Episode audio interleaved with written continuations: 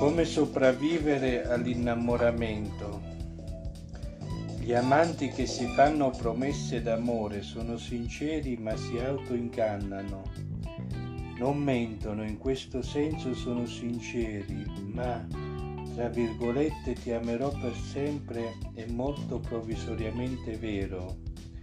Le promesse esprimono il desiderio e la certezza che lo stato presente sia durevole, esprimono una speranza, non una realtà. È importante non indurre il partner a promettere quel che sappiamo essere difficile mantenere. Rischieremo di trasformare in dovere quel che è meraviglioso solo se è libero e gratuito.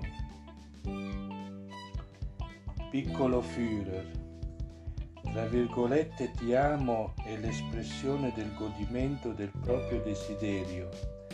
Se dicendo tra virgolette ti amo mi aspetto invece una risposta, alimento la mia paura della mancanza.